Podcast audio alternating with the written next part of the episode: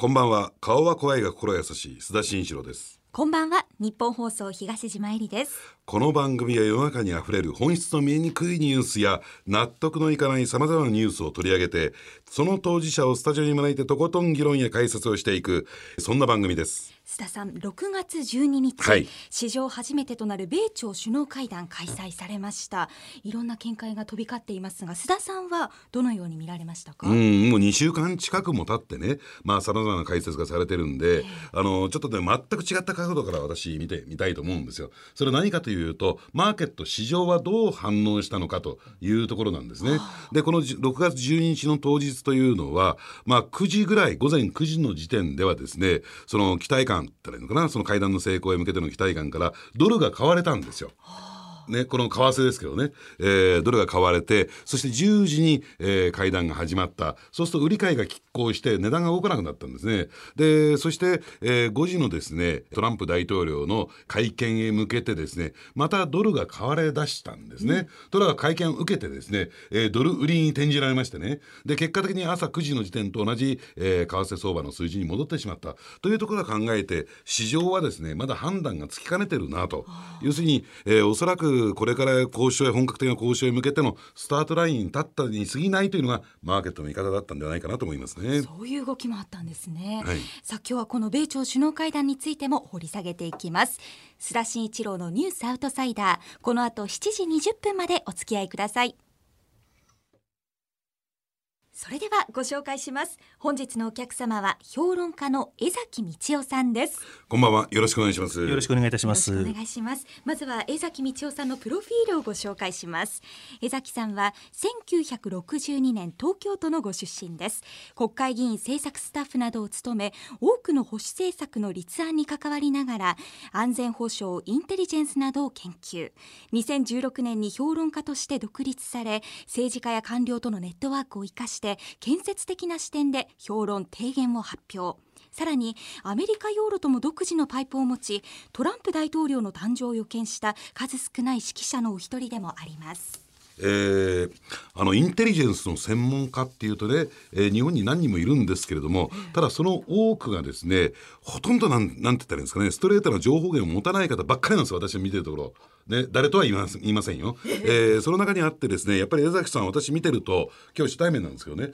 やっぱりこの人はね直接その情報源に当たってその情報収集してきてるなというんでぜひね今日はねお話伺うのを楽しみにしてきたんですが、はい、まああのー、まあこのタイミングですからねやっぱり何はともあれ、えー、米朝首脳会談ということになるんですけれどもテーマについてはですねこの両国の思惑特にアメリカ最初にアメリカのことについて伺いたいんですが、はい、アメリカは今回の米朝首脳会談どういうふうに位置づけて今後どういうふうに展開させようとしてるんでしょうか？えーとですね、基本的にあの僕いつも言っているんですがあのアメリカは一枚岩じゃなくてですね、ねまあ、今回でもあの要するに国務省サイドと、まあ、ボルトンもう大統領の補佐官ですね、ね、サイドでは思惑は全然違うんですね。うん、でその上であのボルトンサイドはどういうことを考えているかというと、ね、ポイントが一応3つあってですね、はい。一つ目があの1991年からこの北朝鮮の核問題の交渉始まって、まあ、もう27年になるんですがその間5回騙されてきてるわけです。で5回騙されてきて要はアメリカ国務省はどんだけ無能なんだと、だから国務省にこの交渉を任せるなというのがまず基本的なまず考え方なんですね。でその上でこの北朝鮮が経済制裁これだけ食らっても核開発ができたのは要はバックに中国とロシアがいるからで、うん、中国が本丸で、うん、北朝鮮はあくまでも出先に過ぎないという立ち位置に立ってどう中国を追い詰めるのかという観点の中で北朝鮮の問題を考えている。うんというのがここ2番目の論点、はい、で3番目の論点がイラクの二の舞はしない、うん、これ何かというとイラクサダム・フセインぶっ潰してですね民主主義を与えようなんてバカなことやった結果中東大混乱したんです。はいはい、で大混乱したおかげで、まあ、中アメリカはずっと、まあ、中東に関与しなきゃいけなくなって国力浪費したわけでそんな愚かなことはしない。だからまあ北朝鮮の体制は維持しながらどうやって北朝鮮の安定を図りつつ中国を追い詰めるのかっていうことをやっぱボルトンサイドは考えていて、その意味で要は北朝鮮をどう取り込みながらあの中国を追い詰めるのかっていうのを、まあ、ボルトンサイドは考えているっていうことだと思います。うん。あのまず最初に基本的なアウトラインを伺っておきたいんですけれども、はい。はい、まあ、アメリカのスタンスですかね、考え方はなんとなく、まあ、かなりはっきりと見えてきたんですけども、北朝鮮サイド、はい、えー、去年までは昨年まではですね、かなり強硬に出ていたにもかかわらず、オリンピック会に相当軟化しましたよね、北朝鮮の思惑ってのは一体どこにあるんでしょうかトランプ政権の前8年間オバマ民主党政権だったんですが、このオバマ民主党政権の間にアメリカ軍は大軍縮をさせられまして、はい、要はですねトランプが去年、まあ、一昨年大統領になった時にですね米軍ボロボロだったんです。うん。で要は北朝鮮に爆撃するための爆撃機も燃料も予算もなくて、要は爆撃したくてもできる体制じゃなかった。だから北も中国もそれ分かっているので、まあ、トランプなめてたわけですが、去年ですね北朝鮮本格的に潰すぞっていうことで防衛費を大体日本円にして今、まあ、アメリカの予算62兆円を69兆円で7兆円増やしたんです。で7兆円という額はですね我が国の防衛費が5兆円なので、我が国の防衛費の1年分以上の額を増やした。これ要は北朝鮮爆撃用なんです。で7兆円の予算を増やして、まあ、あの須田先生分かると思うしあのそれだけのお金を突っ込んでグアムに爆撃機を整備配備して、えー、北朝鮮、まあ、1200か所と言われている軍事基地、うん、全部爆撃できる体制を一生懸命作ってる。うん。でなおかつ爆撃機を今一生懸命去年の秋から飛ばし始めてるんですね、えー、北朝鮮周辺に。えー、でまずビビってしまってる。うん、で2番目にこの中国なんですね。うん、あのなんで2月かっていうと、はい、2月に何が起こったのか、えー、トランプは米中貿易戦争を発動したんです。要は北朝鮮のバックにいる中国を経済で締め上げない限り、北は応じない。本丸は中国だという意味ですね、だから中国を経済的に締め上げて北朝鮮と中国両方だから北には軍事、中国には経済。で圧力をかけてお手上げしたから金正恩は手のひらを返して交渉に応じざるを得なくなったというのが基本的な見方だと私は思います。そんな江崎さんはね、はい、えー、今回の共同宣言含めて、はい、米朝首脳会談の成果っていう点ではどの程度の評価をされてますか、えーとですねまあ、あの我々こういう、まあ、国際的な首脳会談を見るときにあの、まあ、あの2つ見るんですけどね、えー、1つは誰が交渉しているのかっていう話なんです。で基本的にはこの5回騙されてきてもう騙されないぞっていうボルトンがいて、このボルトンを外すっていう動きが国務省にあったわけですが、結果的に外れずに首脳会談にいた、でもボルトンがいた結果もう騙されないぞ、要するにこれまでのですね二十数年間の騙しのテクニックは北は通用しないぞっていうことをはっきり理解させた。でもう一つは完全に核開発を終わった後じゃないと経済制裁はやめないと言ったわけですね。うんはいはい、これ大きなポイントで、うん、要はあのこれまではあの首脳会談で合意したら経済制裁やめてたわけです。うん、誤解それ騙されてきた、はい、もうそれはやらないということをはっきりさせたという意味では大きな前進だろうというふうに思います。ただあの要はあの韓国側がもうあれだけぐだぐだなので、はいはい、やっぱりこの時間がかかる。いう意味では北朝鮮をとにかく取り込みながら中国をどう追い詰めていくのかという意味で今一生懸命詰め将棋をやっている段階であの首脳会談の結果だけ見るとどう見ていいかわからないという混乱はそうだと思いますね。まあ、今回ね、はい、そのトランプさんっていうのはなんかこう、表面上は非常にこういくつ戻りというかですね、はい、思いつきなんか動いてるように見えるんだけども、はい、その裏側では相当戦略的に、えー、積み上げて動いてきたというのが実態ですね、えーと。おっしゃる通りですね。トランプ自身はあのもうぶれまくる人なので おっしゃる通りなんです。えーだからやっぱりこのあの、まあ、アメリカの軍のですね情報将校たちと話をしても一最大の不安定要因はトランプだ要はトランプがボルトンたちの言ってることを理解できている間は安心だけどそうじゃなくなるとぐたぐたになってわけわかんなくなる。だから要するに詰将棋をやってる段階であのちゃんとこのシナリオ通りトランプがやってくれりゃいいんだけどやれんじゃねえのかと。やめたとか言っていくんじゃねえかという不安定要因というのはかなりありますよね。ただ今回やっぱりトランプさん中間選挙相当強く意識はいされそうですね。てますよね。はい。あのやっぱりこの今回の会談の成果っていうのは中間選挙にも好影響を与えるんですか？いい影響。えーっとですね、皆さん、日本側はあまり分かってないんですけどね、ええ。このあの米朝首脳会談合意文書があって、4つ目に、え北朝鮮のに対してですね戦争捕虜と行方不明者のやる遺骨収集にコミットすると、はい。これってですねものすごいアメリカにとって大きな問題なんです。っていうのはやっぱ北朝鮮せ朝鮮戦争で亡くなった人たちが全然帰ってきてない。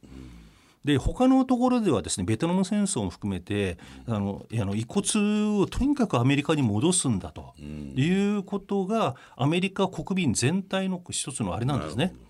で北だけできてなかったんです、はいそれを認めさせた。うんでそれを認めさせることを通じてベトナムとも和解を始めたわけです。うんだこれも同じで北朝鮮にも認めさせて今後米兵の遺骨とかなんとかどんどんどんどん戻していくとうんいうことをやっていくとあのアメリカは日本と違って軍の影響力大きいのでえ軍のサイドの連中がトランプを圧倒的に支持していくことになっていくでしょうね。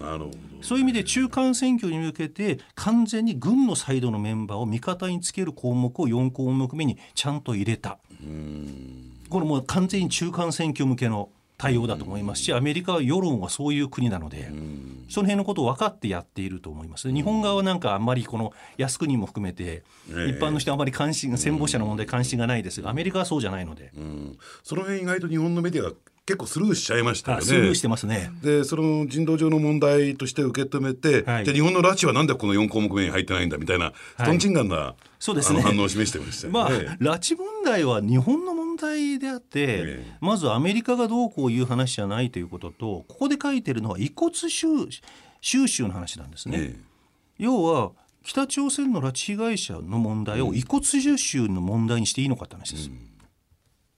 なるほどね。ええ。あありえないですよね。はいはい要するに遺骨を返せばいいなんていうふうな議論じゃなくて今なお拉致被害者はみんな生きている。多くの方は、その方々を殺さずにちゃんと返せというのが安倍政権の意向ではい。その安倍政権の意向を踏まえて遺骨の問題と別にしている。というのがトランプ政権側の判断で。この遺骨の問題と生きて返さなきゃいけないということの区別をよく分かってないんじゃないかというかいう意味では日米間のこのね拉致問題の交渉の経緯をあんまり分かってないんじゃないんですかね。そういう点で言うとどうでしょうね、はい。やっぱり日本人にとって、はい。やっぱりその拉致問題の今後の進展っていうところが最大の興味関心。もちろんね、えーかあの北朝鮮の核ミサイルの廃棄というところも安全保障上、ね、気気を配っていかなきゃならないところだけども、はい。やっぱり拉致問題っていうなると、はい。今後どういうふうにこれは進展していきますかね？えーとですねあの拉致問題を考える上で、まあ、一番のこのポイントっていうのはですね、北朝鮮側が核開発を完全に放棄する。えこれあのリビア方式って話がありましてですね、はい。あのリビア方式の時も同じでして核開発を放棄するっていうふうに独裁者が決めた段階で、ええ。あとは全部譲ったんです。えうん。だからそれがあのあのカダフィの時と同じで、はい。リビア方式っていうのはですからそれで同じように金正恩に核の問題で完全に譲歩させればえ自動的に拉致問題も含めたいろんなものはこのあの要するに返還していくように応じざるを得ないだろうと。いうのが民主主義国家と違う独裁政権の基本的な考え方なんですね。うんであとこのあのリビア方式ってみんな誤解しているんですが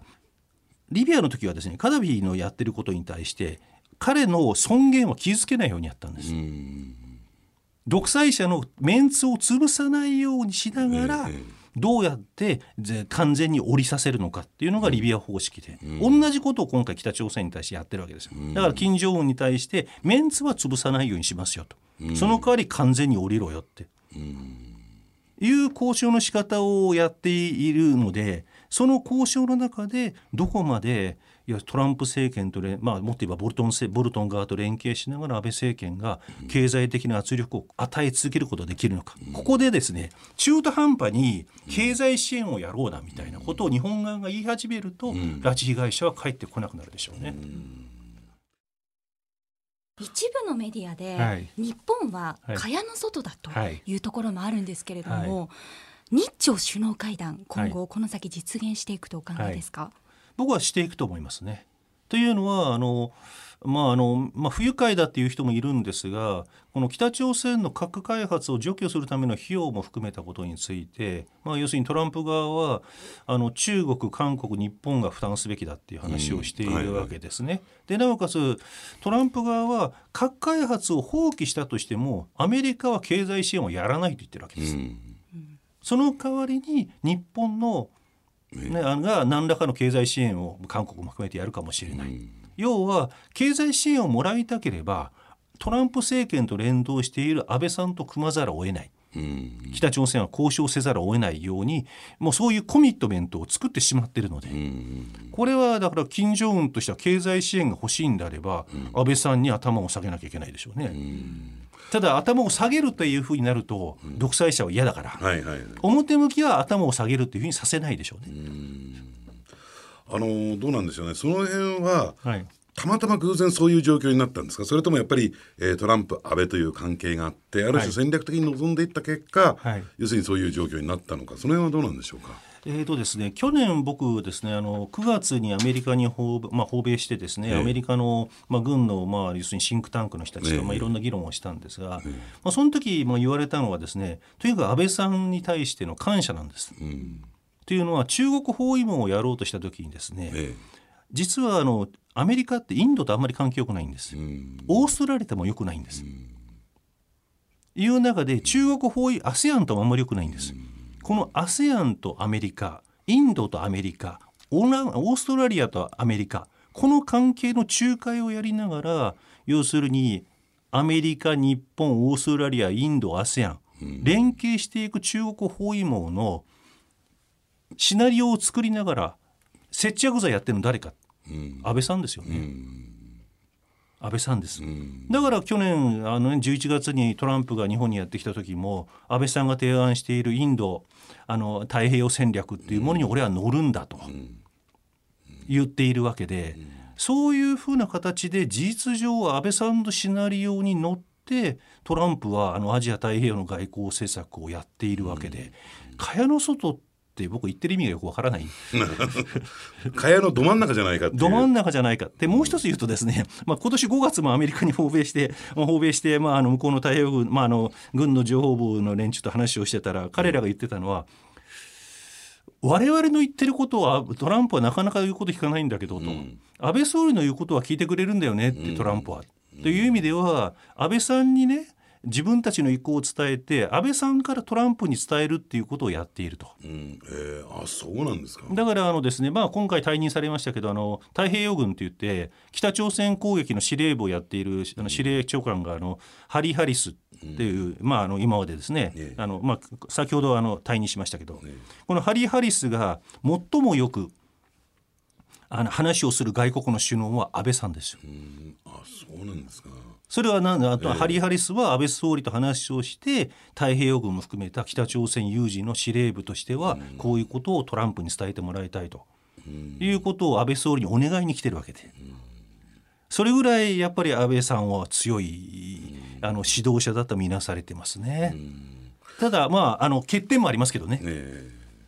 なぜそういっったことがなはい、なかなか日本では伝わらないんでしょうかね。それは何もその一般のね新聞の読者とか視聴者だけじゃなくて、はい。はい、あの政治の世界でもその辺りのことについて正しく理解している人は少ないですよね。やはり問題は2つあってですね一つはあの今のトランプ政権の、まあ、サイドはですね国務省に任せるななんです。うん、つまり日本外務省はあのトランプ政権の意向というのはあんまり教えてもらってないわけです、はい、だってアメリカ国務省が外れてるんだから、えー、いうのが一つ目。で二つ目にですねあの北朝鮮攻撃の司令司令塔をやってるのはハワイにある太平洋軍司令部 PACOM っていうんですが、うん、この PACOM のところに特派員を送ってる日本のメディアゼロなんです。あそうなんですか。要は北朝鮮有事中国有事の司令部にあるところに、ええ、特派員日本のマスコミどこも送ってないんですよ。だから肝心なところに取材をしなければそれは分からないですよね。まあ日本で言うと変な話だけど総理官邸に記者誰も送らないで安倍総理は何言ってるんだって言ってるようなもんですよ。まあそんな取材じゃまあ議論は伝わってこないですよね。そうするとね今後の日本にとっての課題って何かありますか？一番の課題はですね、防衛費です。あの北朝鮮に有事も含めた中国の問題に対応するためにアメトランプ政権は去年だけで7兆円増やしてるわけです。でせめて日本も防衛費はあの要するに先進国の上の GDP2% にしてくれって言ってるのに、うん、我が国は1%でわずか5兆円しかない。はいはい、要は北に北と中国を本気で対応するならば今の防衛力じゃ足りないのは分かってきてるのになんでトラン安倍政権は金も出さねえんだと。言って要するに湾岸戦争の時は金だけ出してって言われたけど今金も出してないので、まあ要は安倍さんはいいけども日本政府としては全く頼りにならないよね、という意味ではまああのトランプ政権サイドの中にはまあ、安倍さんはいいけど日本政府は信用できないっていう議論がかなり出てきてますね。だってやる気ないんじゃんっていうふうに思われてるのが一つ目。で二つ目にやっぱり日本経済の低迷です。中国が大きこれだけ軍事的に台頭しているのは経済力、それに対抗するために日本経済がもっと大きくなってもらわなきゃいけない。ええで経済を大きくしていかなきゃいけないということはアベノミクスやってくれてるわけだけども、うん、消費税を5%から8%に上げた結果あのデフレ脱却のトーンが落ちてるわけですね。うん、で日本経済が低迷していったら米中貿易戦争であの中国とからの輸入が減る分ですねその穴埋めを日本がしなきゃいけないわけですよ。はいはい、穴埋めをしなきゃいけない日本が経済力が弱かったら話にならない。にもかかわらず安倍政権はまた消費税上げてデフレ脱却に舞い戻ろうとしている。要は米中貿易戦争の穴埋めを日本はする気がねえのかと。いう意味でトランプ政権サイドとしては非常にこの安倍政権の国内政策に対しては疑念を持っていると思いますね。あのもう時間もあれなんでね、はい、最後に一点ぜひこれもですね再確認という意味で伺っておきたいんですが、はい、あの拉致問題、はい、これは解決に向かいますかね？どうですかね？あの向かわせるようにできるかどうかは、うん、要するにこれからの安倍政権がどこまで力を持つか、うん、っていうことだと思いますね。うん、そのどこまで力を持つかっていうのはまず完全解決まで経済支援をしないという形で国内世論を説得できるか、まずだって雑音がいっぱい出てきますよね。はいはいはい、その場合の完全解決はどのくらいのレベルという水準になるんでしょう、ね、まず核に関して完全にあの放棄するということを確認すること、うん、合わせて北朝鮮あの要するに拉致被害者および特定失踪者まあ多分百数十名から200名ぐらいいると思うんですが、うん、の名簿とその人たちを完全に返すというところまで持っていくかどうかです。うん。あのそこに関して要は、まあ、あのあのあの安倍政権が踏みとどまることができるのかっていうことが一つと、もう一つは繰り返しますが軍事的に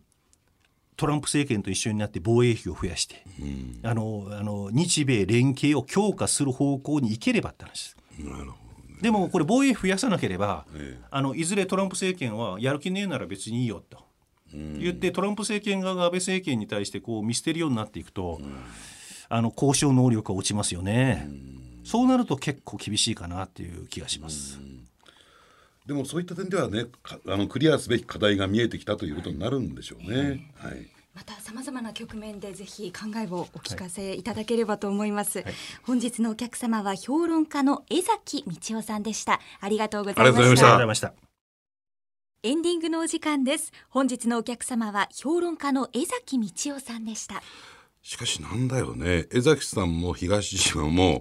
滑舌いいよね。今日のね放送ね自分自身の滑舌のあまりの悪さにですねちょっと反省している次第です。そこでしょうか？次回もどうぞお聞きください。お相手は須田慎一郎と日本放送東島えりでした